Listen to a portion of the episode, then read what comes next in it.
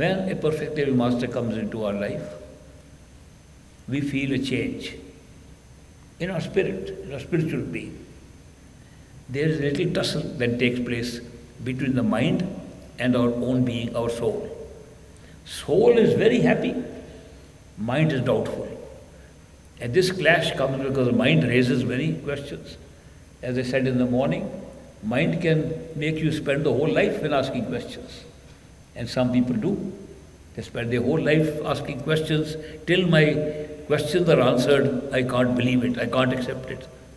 Therefore, they come back again and again, even after being accepted, when they are ready.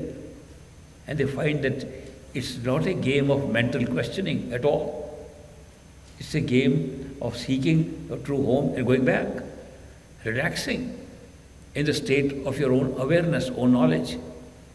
That is why the method these masters teach for accessing your own self-insight are customized for each person.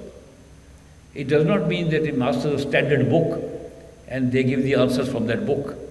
They can give two different answers to two people almost simultaneously.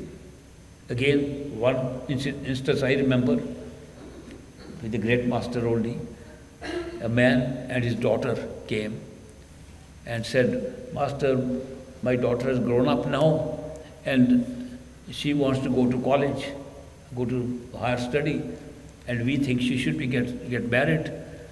What should we do?" Great master said, "What's the difference between boys and girls? If boys can go to college, she can also go to college. Let her go to college." He said, "Thank you, master," went away. Within minutes, the second man comes with his daughter and he says the same thing, that my daughter's grown up, she wants to go to college, and we said she should be married. Great master says, "What has girls to do with college? They should bring up the home, get her married." Within 5 minutes, he's changing his whole opinion, which is the correct answer then. Both are correct answers for those two people. And we start thinking of a master's answer given to a certain person as applicable to us. This came to my notice when I found there's a book called Spiritual Gems. It contains letters of my master to American disciples. And the letters are contradictory. In some of them he is saying, "Do more meditation." In some others are saying, "You know, it is not meditation, it's the grace of a master that helps you. The grace of master, depend on that. What is your effort going to do?" The contradictions. But they were appropriate replies to those two people.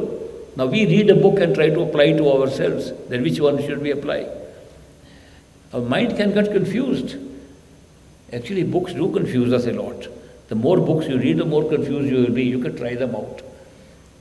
Therefore, it's a personal experience we have, a personal experience with a perfect living master that guides us what to do.